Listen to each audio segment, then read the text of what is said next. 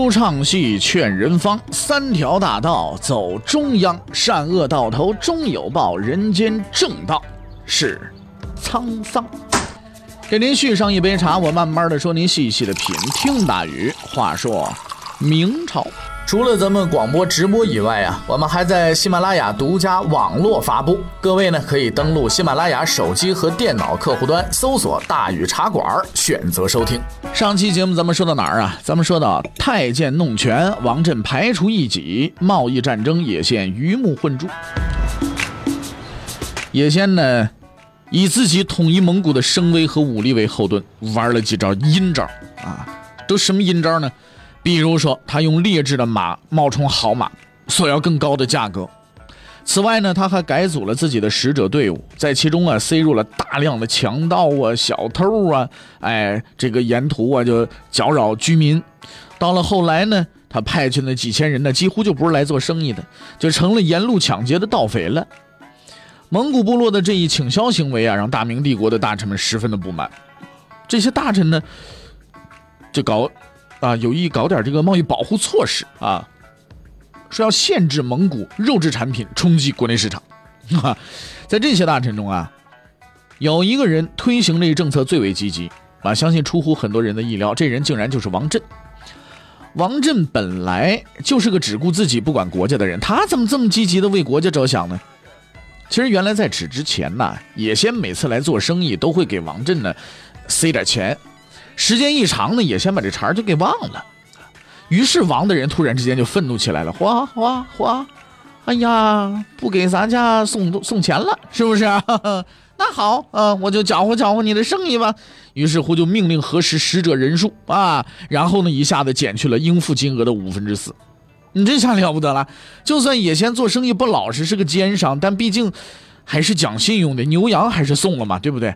王振呢，一下子成了外贸稽查员了啊！海关上的竟然几乎全部都给没收，连发票都没给开。哎呀，这个叶谦一想，这个事情可受不了了啊！啊，我这这做了这么多年生意，都是我糊弄别人啊！我今天让别人这这给给我包了饺子，那哪行啊？是不？彻底激怒了。原本只是用武力威胁，在此基础上再干点奸商的勾当，无非就是多想捞点油水嘛。然而这次啊，被王的队长给稽查了。哎呀，这个抓住要害了，狠狠的罚了一次款，罚的是血本无归。本来就跃跃欲试，想搞点名堂，野先终终于是坐不住了。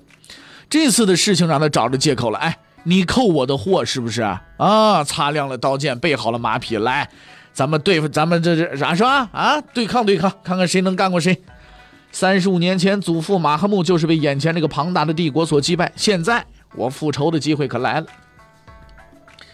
正统十四年七月，一四四九年，这日子我记得最清楚。为什么呢？在学历史的时候啊，这一段我给他编了个顺口溜啊。我其实对很多段都编了顺口溜，哎，唯独呢就是这一段记得最清楚，老放嘴里叨叨啊。一四四九年，野先犯兵难，中间一句忘了，后边是明英宗玩完，对吧？就是自己编的那么一个顺口溜啊。正统十四年七月，也先挥刀出鞘，蒙古骑兵分为四路，从四个不同的方向对大明帝国发动了进攻。其中第一路攻击辽东，第二路攻击甘肃，啊，第三路攻击宣府，最后一路呢，也先自己统领攻击大同。战争就此全面爆发。消息就这么传到京城了，大臣们十分的紧张，立即召开紧急会议商量对策该怎么办。事发突然呢，很多大臣们心里边都没底啊。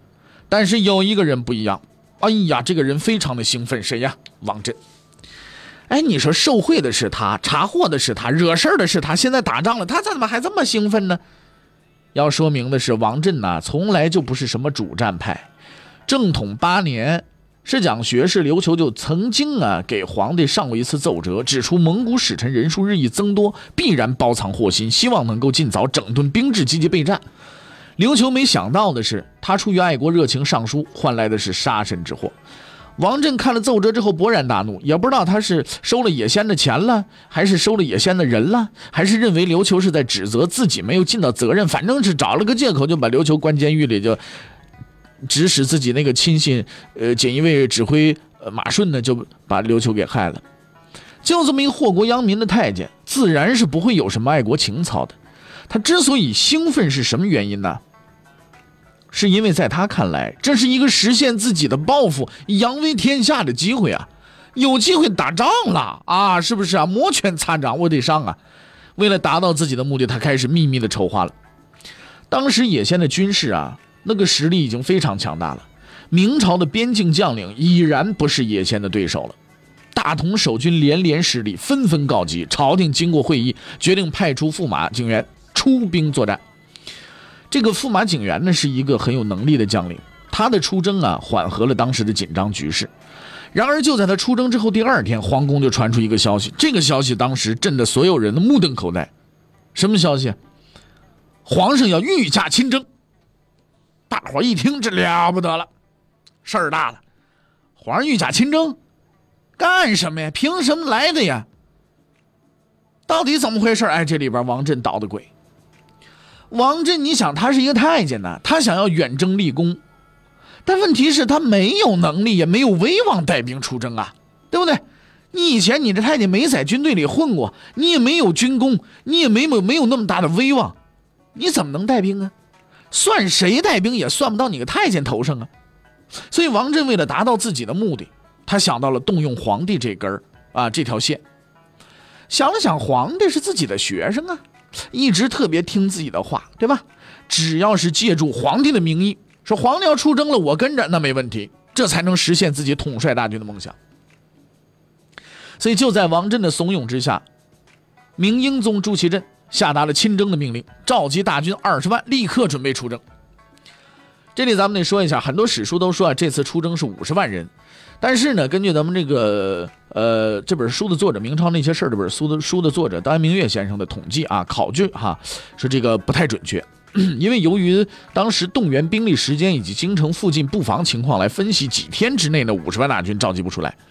当时京城的三大营总兵力也十七万左右，加上附近军队啊，统共算起来估计啊，这个当量在这二十万左右，差不多啊。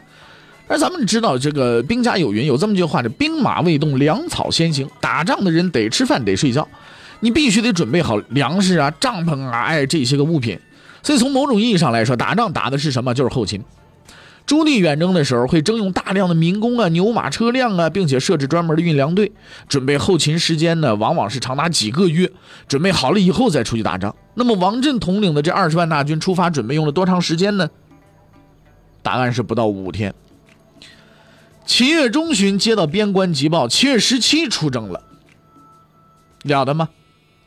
在王振这个蠢货看来，说我们把人凑齐了就行啊。他事先通过边报得知，野先只有啊两三万人马，所以呢，心的话我们人多，那肯定就能压过你，一人一口唾沫也把你给退死了，是不是？哎，其实说你说是不是这么道理？哎，这个算数，小学生也会算，二十万对两万，十个人揍一个。那不用打嘛，对不对？王振就这么想的，他的作战思想啊，也似乎就是源自于此。无知啊，极度的无知啊！王振这个出生在市井的小人物，此刻终于显出了他的本色了。在他看来，战争是什么？就是街头流氓斗殴嘛。那打群架，这边一百，那边二十个，那二十个肯定输嘛，对不对？拿着西武刀对砍，谁人多谁气势大，谁就能赢。话说来，战争到底和斗殴有什么不同啊？为什么不是人越多越好呢？为了说明这个问题，我们必须啊要开一个大专题。啊，一千多年前呢，有个叫啊韩信的人是吧？将近两千年前吧，有个叫韩信的人对皇帝呢刘邦说出了这么一句话啊，说这个。叫韩信带兵多多益善，这个不不仅是一句成语啊，不仅是一句成语，这是一句千古名言，也是一句自信的豪言壮语。为什么这么说？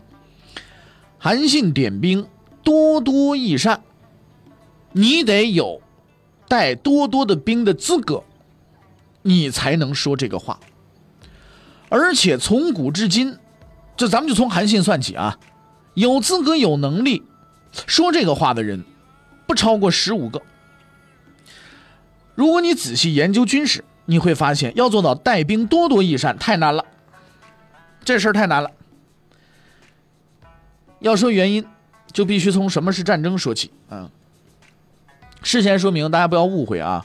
咱们绝不介绍那些什么政治性质啊、阶级本质啊啊，什么像刚才咱们朋友们提到的什么马斯洛什么需求啊，这这这这，咱不说这个啊，咱要讲的就是人和人之间的搏斗。如果我们把战争的所有的外表的这个包装，什么政治了、外交了、什么这些东西的全去掉，我们就发现战争啊就是另一种形式的打架斗殴。比如说，咱们先从两个人讲起，现在大家也有过这种打架的经历，而两个人打架就是我们俗称的所谓单挑。单挑实际上是一件比较痛苦的事情，因为打人的是你，那挨打的当然也是你，对不对？不管是输是赢，你都得靠自己，而且不管是输是赢，你身上怎么着得挨两下子。当然，如果你比对方高大，比对方强壮，凑巧呢你还练过搏击术，是不是？那么胜利多半就属于你的了。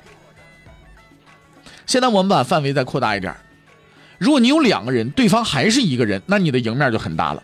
两个打一个嘛，你脸皮厚点不怕人家说你胜之不武。两人一块招呼，是不是啊？我相信胜利还是你的。我们再加一个人，你有三个人，对方还是一个人，这时候你就甭动手了。你让其他两个人，你是你们上啊，你在后边喝水就行了，对吧？一边看一边一边临场指挥啊，你打上盘，你打你打下盘，你打就行了，是不是？哎，就不用一个一个的增加了。现在你有一千个人，对手是一个人，结果会怎么样啊？你可能不一定会获得胜利。为什么呢？因为做你对手那个人一看，呼，这是来干嘛的？早跑了。所以到现在为止，你可能还很乐观，因为一直以来你是占优势的。真正的考验来了。你手里有一千个人，对手手里也有一千个人，你能保证你赢吗？你可以把一千个人分成几队去攻击对方，但对手却可能集中所有人来攻击你一个点，你能保证自己获得胜利吗？哎，我们现在才刚开始，我们继续往下推，我们把这个数字乘一百，你有十万人，对手也有十万人，这仗你怎么打？这个时候就麻烦了。且不说怎么布置这十万人的进攻，单单就说这十万人的本身，这十万人不是啊十万台没有智没有智能的那种机器人，就听你的命令，你发布一个指令，他们执行一个指令，他们真的会听你的吗？你得明白，你手下这十万人那都是人，只要是人，他就有自己的思维，有的性格开朗，有的阴郁，有的温和，有的暴躁，方言不同，习惯不同。你的命令他们不一定愿意遵从，即使愿意，他们也不一定听得懂。如里边恰巧还有外国友人，那你还得找几个翻译。哎，这就是指挥的难度。要想减低这一难度，似乎就只有大力推广普通话了，是吧？那咱们再换句话再来说，要是再考虑他们的智商和理解能力的不同，你觉得会不会特别头疼呢？这十万人文化程度不同，有的是文盲，有的是翰林，对命令的理解能力也不一样，有的聪明，有的笨。你让他们前进，他可能理解为后退，一来二去，你自己都迷糊了，很难办吗？别急，还有更难办的。我们接着把这十万人放到战场里，现在你不知道你的敌人在哪里，他们可能隐藏起来了，也可能分兵几路准备伏击，而你自己要考虑怎么使用自己这十万人去找到敌人并击败他们呢？此外，你还得考虑这十万人的吃饭问题、住宿问题，粮食从哪儿来，菜从哪儿来，肉从哪儿来，还能坚持多少天？你手底下有多少啊？有多少的这个这个呃粮食够吃几天的啊？你有多少的兵器还能坚持多长时间？你的弹药有多少？乱不乱？哎，接下来还有情况会让你更乱，啊，你还要考虑军队的。进行进时候的速度、地形、天气原因是下雨是不下雨，下多大的雨，河水会不会突然涨起来，山路会不会突然之间来个十八弯啊？突然之间给你来个什么泥石流？士兵经过长时间的行军，士气会不会下降？他们的疲劳值是多少？会不会造反啊？有人是不是可能哗变？你的上级，如果你有上级的话，会不会派人派人来制约你的权利？会不会给你授徒啊？给你授阵图？你的下级会不会出现反对？你的士兵有没有装备？装备好不好？士兵训练水平如何？敌人的指挥官素质如何？敌人的装备如何？敌人的战术是什么？你的心理承受能力有多大？你这十万人是死一千人你受得了？一万人你受得了？还是死五万人你受得了？打了败仗你怎么撤退？打了胜仗能不能追击？等等等等。事实上，战场上的情况比这还要复杂。我们仅仅是在这简单的罗列了一些可能的原因。所以各位可能听到这儿的时候已经明白，别说带十万人出去打仗，你就是带十万人出去转一圈、旅个游。咱说实在的，带一个一百人的团队出去旅游，这个导游要是能把这团队带明白，这导游是相当有那领导能力了，平安无事都回去已经很不错了。所以你可能以为这事儿就结束了，恰恰相反，真正的考验还有呢。不要忘了，我们的目标是什么？多多益善，十万人。你再把指挥的人数再加一百万人，你就会发现，你面对的已经不是一百万可以依靠的人，而是一百万个麻烦。那是真正的灾难呢。从十万到一百万，你的人数增加了十倍，但是你的问题可能增加了一百倍、一千倍。任何小的问题，如果不加以重视，经过这么些人的一个传递，就会一发不可收拾。一百万人每天消耗多少粮食？啊，多少水？得用多少个帐篷？他们每个人都有自己的想法，谁也不傻。你怎么能够统一他们、控制他们，让他们去听从你的指挥呢？军事指挥啊，就如同一座金字塔，指挥的人数和指挥官的指挥能力是成正比的。指挥的人数越多，对能力的要求就越高。所以从古至今，有能力站在塔顶的人那是很少的。多多益善这玩意儿是一种境界，是吧？它代表着指挥官的能力已经突破了人数的限制，突破了金字塔的塔顶。不管是十万也好，还是五十万也好，还是一百万也好，对于指挥官而言没有意义，因为这种指挥官的麾下，他的士兵永远只有一个人，命令前进绝不后退，命令向东绝不往西。同进同退，同生同死，这才是指挥艺术的最高境界。所以，善待兵而多多益善者，那是真正的军事天才。这样的人，我们称之为军神。那么，咱们就以这个模型构建的过程，相信大家应该对战争的人数和指挥能力的关系呢，有了一个大致的了解了。但是，这个模型是一个理想化的模型。我们在这儿还要补充，呃，几种特殊情况。首先，这个模型设定的是普通人，不包括特异功能人士啊，比方说什么郭靖、杨过、张无忌这些人，咱不包括。能够突破地球引力的什么超人了，什么这个什么一跳几十米啊，穿墙入室啊，身负乾坤大挪移啊，什么这这个这咱咱们都不算了，是吧？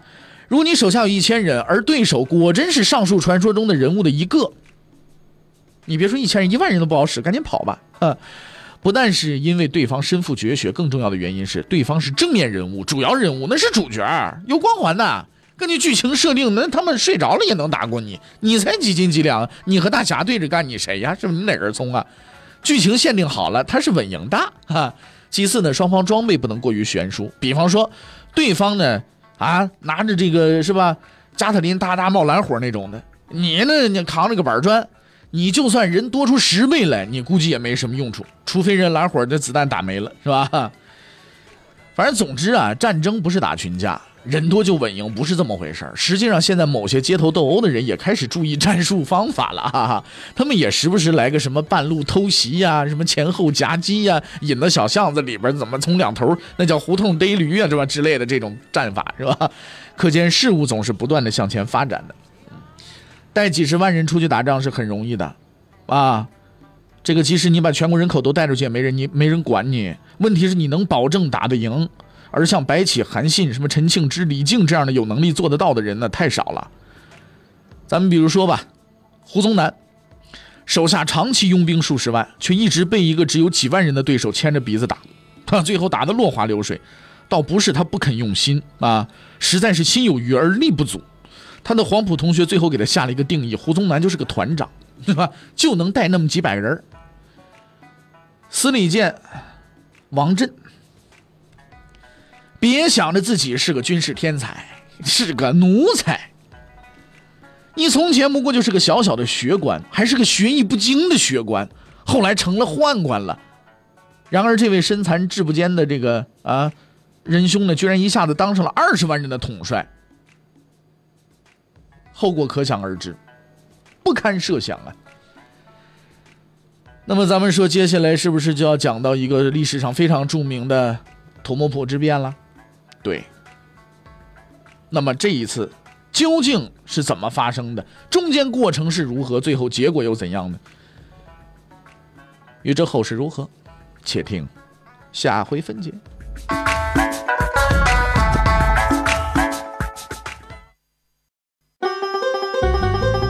各位，你想跟大禹交流吗？你想跟大禹辩论吗？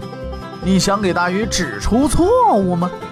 来微信吧，微信搜索订阅号“大禹茶馆”，哎，就能实现了。记住啊，宇是宇宙的宇。